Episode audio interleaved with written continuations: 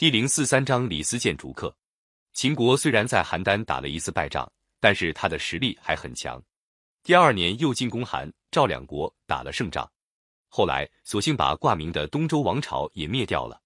秦昭襄王死去后，他的孙子秦庄襄王即位不到三年也死去，年才十三岁的太子嬴政即位。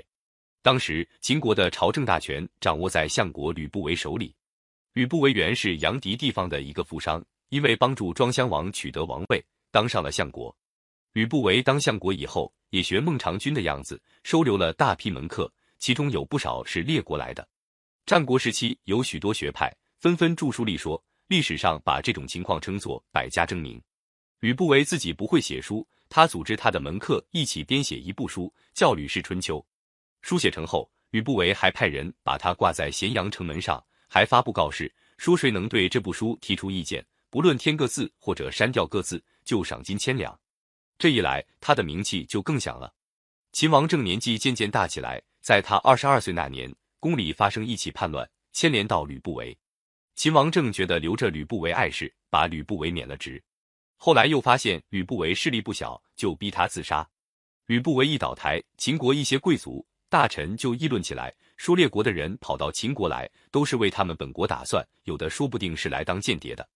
他们请秦王政把客卿统统撵出秦国。秦王政接受这个意见，就下了一道逐客令：大小官员，凡不是秦国人都得离开秦国。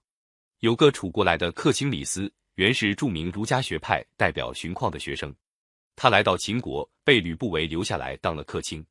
这一回，李斯也挨到被驱逐的份儿。心里挺不服气，离开咸阳的时候，他上了一道奏章给秦王。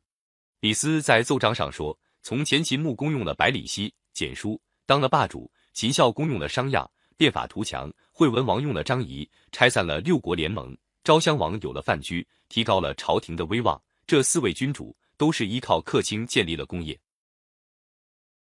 现在到大王手里，却把外来的人才都撵走，这不是帮助敌国增加实力吗？秦王正觉得李斯说的有道理，连忙打发人把李斯从半路上找回来，恢复他的官职，还取消了逐客令。秦王正用李斯当谋士后，一面加强对各国的攻势，一面派人到列国游说诸侯，还用反间、收买等手段配合武力进攻。韩王安看到这形势，害怕起来，派公子韩非到秦国来求和，表示愿意做秦国的属国。韩非也是荀况的学生，跟李斯同学。他在韩国看到国家一天天削弱，几次三番向韩王进谏，韩王就是不理他。韩非满肚子学问，没被重用，就关起门来写了一部书，叫《韩非子》。他在书中主张君主要集中权力，加强法治。这部书传到秦国，秦王政看到了，十分赞赏，说：“如果我能和这个人见见面，该多好啊！”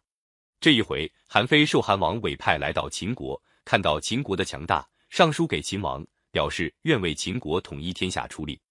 这份奏章一送上去，秦王还没考虑重用韩非，李斯倒先着急起来，怕韩非夺了他的地位。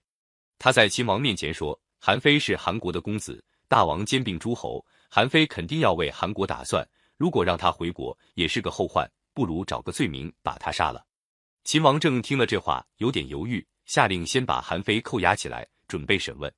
韩非进了监狱，想辩白也没机会。李斯却给他送来了毒药，韩非只好服药自杀了。秦王政扣押了韩非，也有点后悔，打发人把韩非放出来，可是已经晚了。秦王政十分懊恼。正在这时候，有个魏国人聊到秦国来，秦王政找他一谈，觉得他是个难得的人才，就任用辽为秦国尉。后来人们称他魏辽。